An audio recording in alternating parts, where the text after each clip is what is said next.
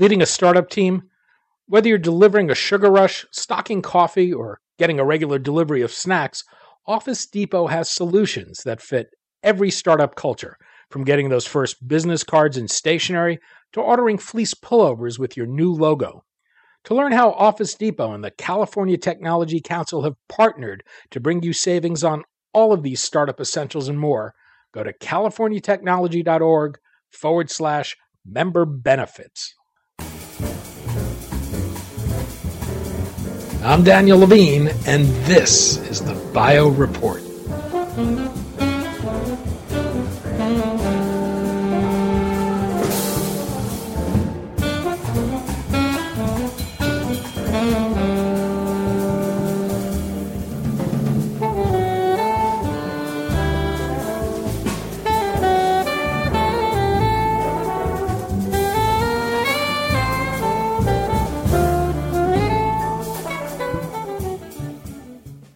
Werner's and Hutchinson Gilford progeria syndromes are rare genetic diseases that cause children to appear to suffer from advanced aging at young ages.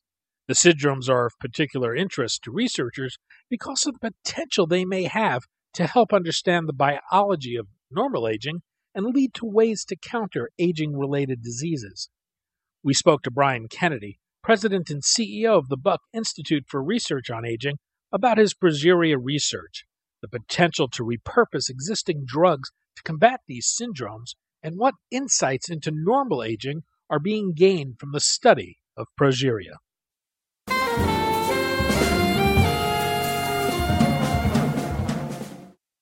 Brian, thanks for joining us. Oh, anytime. Happy to be here. We're going to talk about aging, a, a rare childhood disease known as Werner and Hutchinson's Gilford progeria syndrome, and what one may tell us about the other. Let's start with progeria. What is it? How rare is it? How does the disease manifest itself? And what is the prognosis for someone who has it? It's an extremely rare disease. It affects about three or four hundred kids worldwide.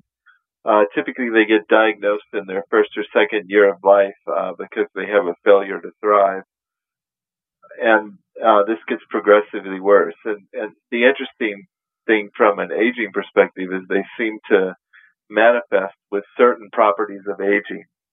Um, and the they don't have others, so they get uh, cardiovascular disease, they get atherosclerosis, they tend to uh, die in their teens of heart attack and stroke, but they don't have neurologic disease. In fact, they're they're pro- quite precocious, smart. So uh, uh, people have been interested in this disease for a long time, but not only in an effort to try to help these kids, but also to try to understand how it might relate to a, normal aging, the rest of it. Are there any treatments for progeria today?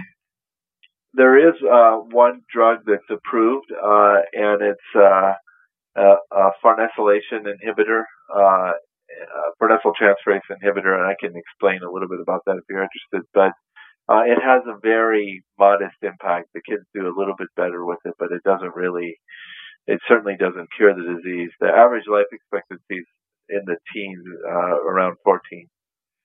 What is known about the underlying biology of the disease? How, how well understood is that?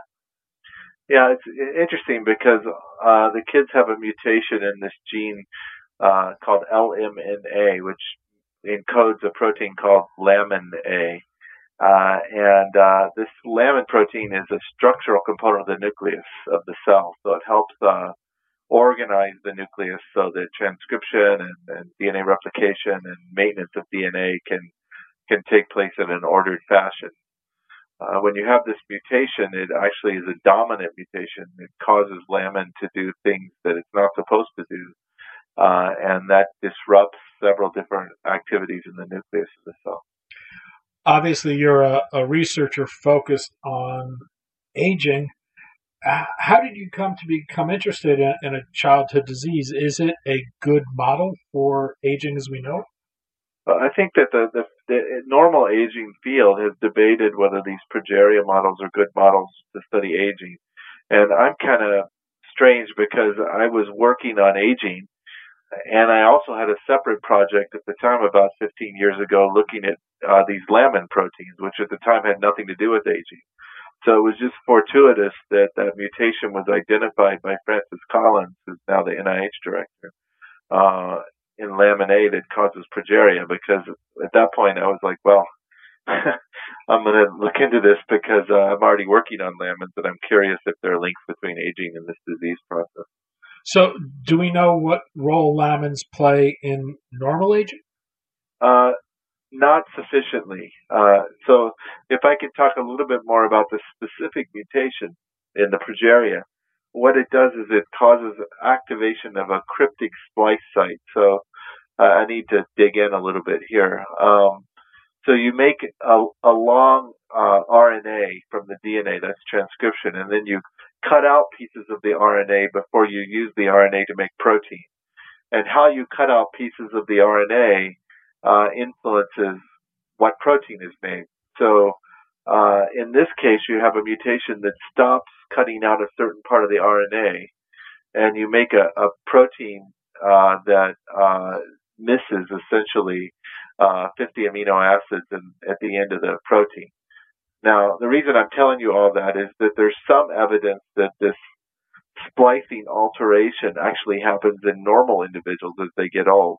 So as we get old, we may make a protein that is just like uh, that uh, progeria protein that the kids have. Uh, and if that's the case, that could be contributing to aspects of normal aging. But I still think that's we, we still have to validate aspects of that. And so I think at, at this point I remain somewhat agnostic as to whether the lamins are affecting normal aging or not. You had mentioned earlier a, a drug that's used to treat progeria today. Uh, is this lonafarnib? Yeah. So uh, this drug was originally developed to treat cancer, I believe. Do you, do you think this holds promise, and is it understood what that's doing? Yeah, well, we know a lot about what it's doing. Uh, a lot of proteins, after they get made, they get uh, a, a lipid group called a farnesyl group uh, put on the C terminus. And that often helps the proteins get targeted to membranes, which are have a lot of lipids. Uh, and so for a protein like RAS, which is a cancer protein, a signaling protein, it gets farnesylated and people developed farnesyltransferase inhibitors to block that process with the idea that they could stop proteins like RAS from being hyperactive and, and beat cancer therapies. It turns out that the, those drugs don't work especially well for cancer, although they are used in some cases. Um, but uh, the lamin A gets farnesylated as well, and that probably targets it to the membrane around the nucleus, the nuclear membrane. Uh, and it goes through a similar process. So the idea was that if you could you could repurpose these farnesyltransferase inhibitors to block farnesylation of lamins, and that might be a therapeutic approach in these progeria kids. And you know, indeed, if you look at mouse models of the disease or or the kids, the clinical trials with the kids, it does seem to help, although the effects are very modest. The thought I take it today is that it it may not be great on its own, but it may work as part of a, a cocktail of drugs? Well, I think that it's it's um it's kind of a you, you don't really have a choice the way clinical trials are set up. So when you do a clinical trial, you have uh, you have to do whatever your new drug or therapy is compared to best of current best of care. So uh, effectively, that means you're going to do the clinical trial with lonafarnib and another drug. Uh, so I, I would guess that the new therapeutic approaches that are being developed, and I can talk about some of those things, that they're going to be done in combination with lonafarnib. And, and it's true that you might see synergistic effects by targeting multiple aspects of the pathway. Uh, so uh, yeah, you could see it could be that for, for this disease and actually for a lot of diseases that you're going to need multiple drugs to really have a major impact. Well, you're conducting studies into two small molecules that have garnered interest as agents that might combat age-related chronic disease, rapamycin and resveratrol. Uh, I thought we could walk through each of those and, and what implications it might have for progeria. What what is rapamycin? So uh, rapamycin is a very specific drug that inhibits this kinase, a protein kinase called TOR, uh, and uh, it, it's made by a bacteria on Easter Island, so that's why the name Rapa uh, and mice because it kind of has antibiotic properties towards fungi. Uh, but people got interested because TOR is often active in various cancer states, and so they thought rapamycin. This was decades ago. They started studying rapamycin to see if it would be a cancer drug. Uh, and in fact, it is approved for some rare forms of cancer, but uh, again, much like the farnesyl transferase inhibitors, it, it, it's not as effective as people hoped. And part of the reason for that is that cells, cancer cells, can figure out ways to get around uh, this TOR inhibition that you get from rapamycin. So, uh, but but it's a very specific drug, and we, our lab, and others were about in the last decade have shown that uh, turning down this TOR kinase extends a normal lifespan. And that works in yeast, it works in worms and flies and mice. Uh, and so uh, rapamycin has been tested a lot in mouse models of aging, and you can get a 30% extension of lifespan with rapamycin. And as we might expect for an aging drug, it affects many diseases as well because aging is the biggest risk factor for most of these chronic diseases. So if we can slow aging, we can delay the onset of these diseases, and that's what rapamycin does. So, so the, it's kind of a working backwards. In this case, we're saying the, the the concept is that you have a drug that affects normal aging, then it might be useful for these kids with progeria. Uh, and the published data, mostly from Francis Collins' lab and, and collaborators, uh, I'm sorry, uh, people that postdocs that came from his lab, are uh, showing that uh, you can uh, reactivate autophagy when you treat these progeria cell, cells with with uh, rapamycin. So, uh, for reasons that are not clear, if you have this mutation in lamin A, it blocks uh, or reduces uh, autophagy, which turns over damaged proteins in the cell. And we know we've known for a long time that TOR regulates autophagy. More uh, TOR, in fact, inhibits autophagy. So if you block rapamycin, with rapamycin, you can reactivate autophagy. So the idea would be that it might be helpful with the kids, uh, and we've been trying to test that in mouse models of disease of the progeria. And and for a, a non-scientist, what is autophagy? Yeah, so this is a, a, process by which damaged molecules get recycled in the cell. Uh, and so when you have a misfolded protein, it gets sent to this organelle called the lysosome where it gets recycled into amino acids. Or, and it can be even a damaged organelle like a mitochondria that gets targeted to the lysosome for recycling. So, uh, autophagy is that recycling process. Uh, it's really important uh, for cells to function because it allows you to get rid of the the dysfunctional proteins that are accumulating, and some of those are can be sources of oxidative damage, and, and so it's uh, uh, it's kind of the the trash collection system of the cell. So one of the thoughts about the process of aging is that there's a, a breakdown in the ability of, of cells to clear themselves of, of, cellular waste.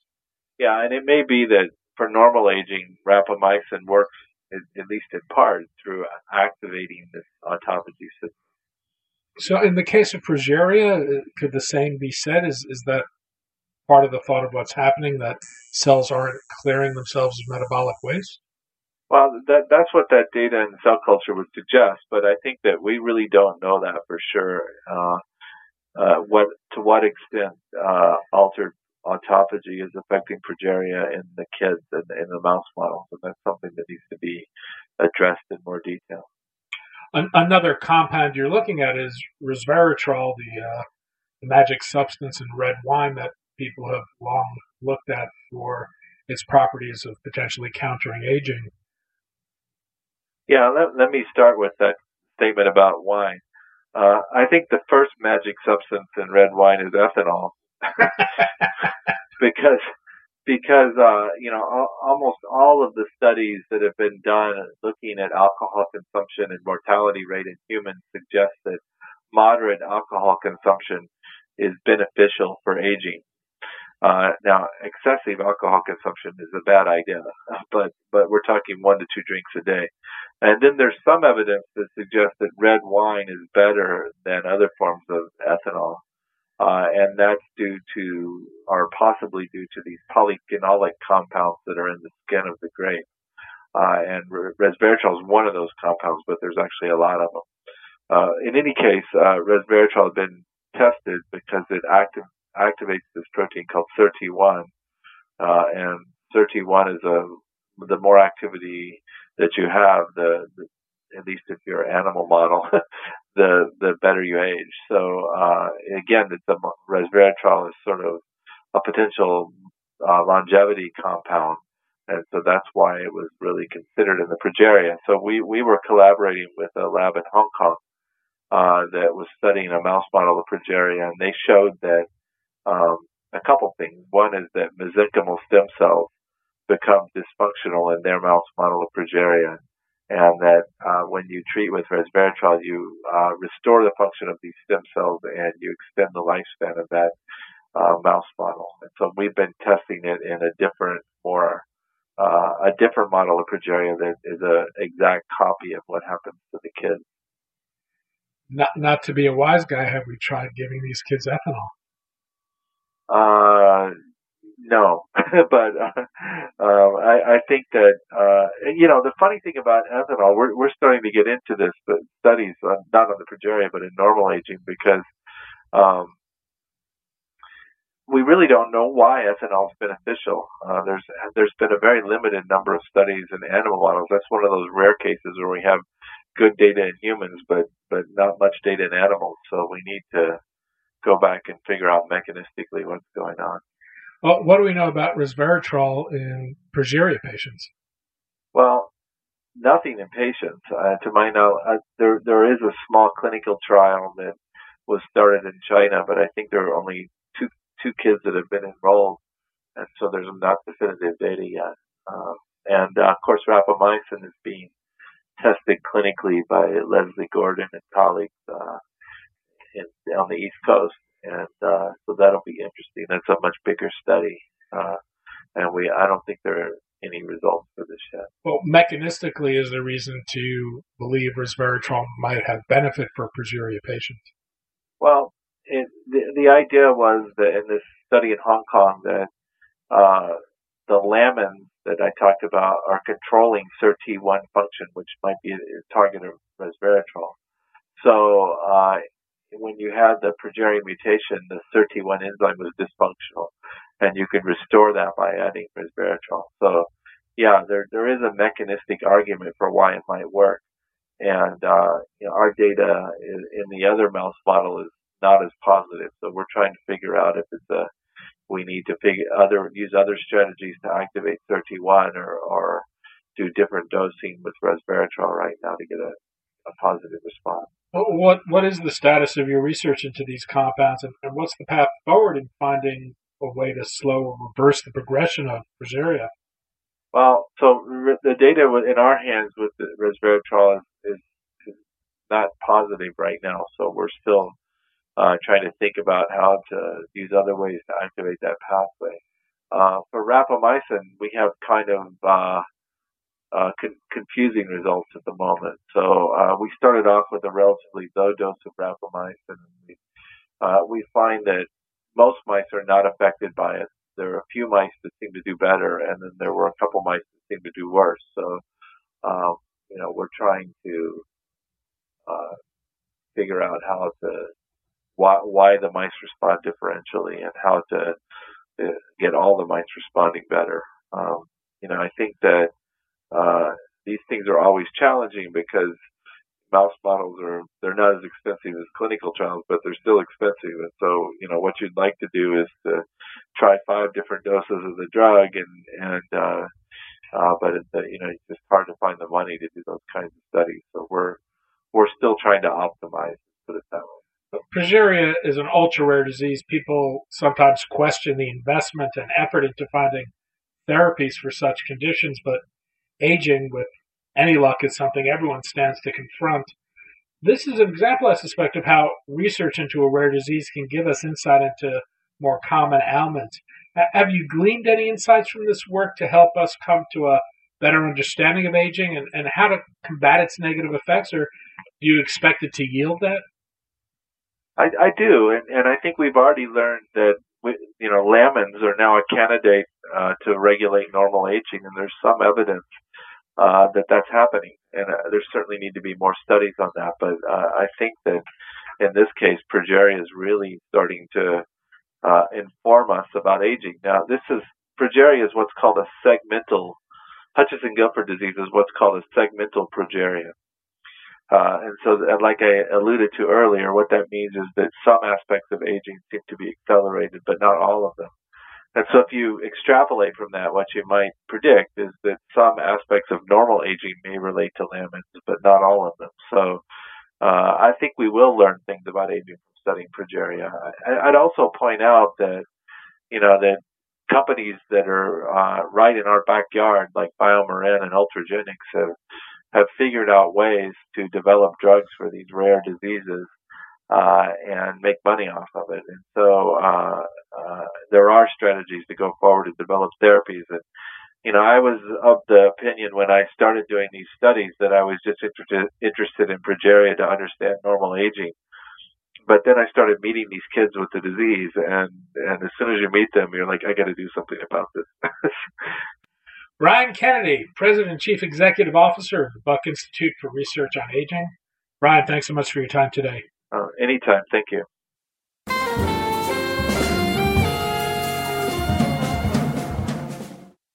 Thanks for listening.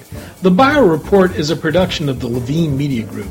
To automatically download this podcast each week, subscribe to our RSS feed or through iTunes or other podcast manager. To join our mailing list, go to levinemediagroup.com. We'd love to hear from you.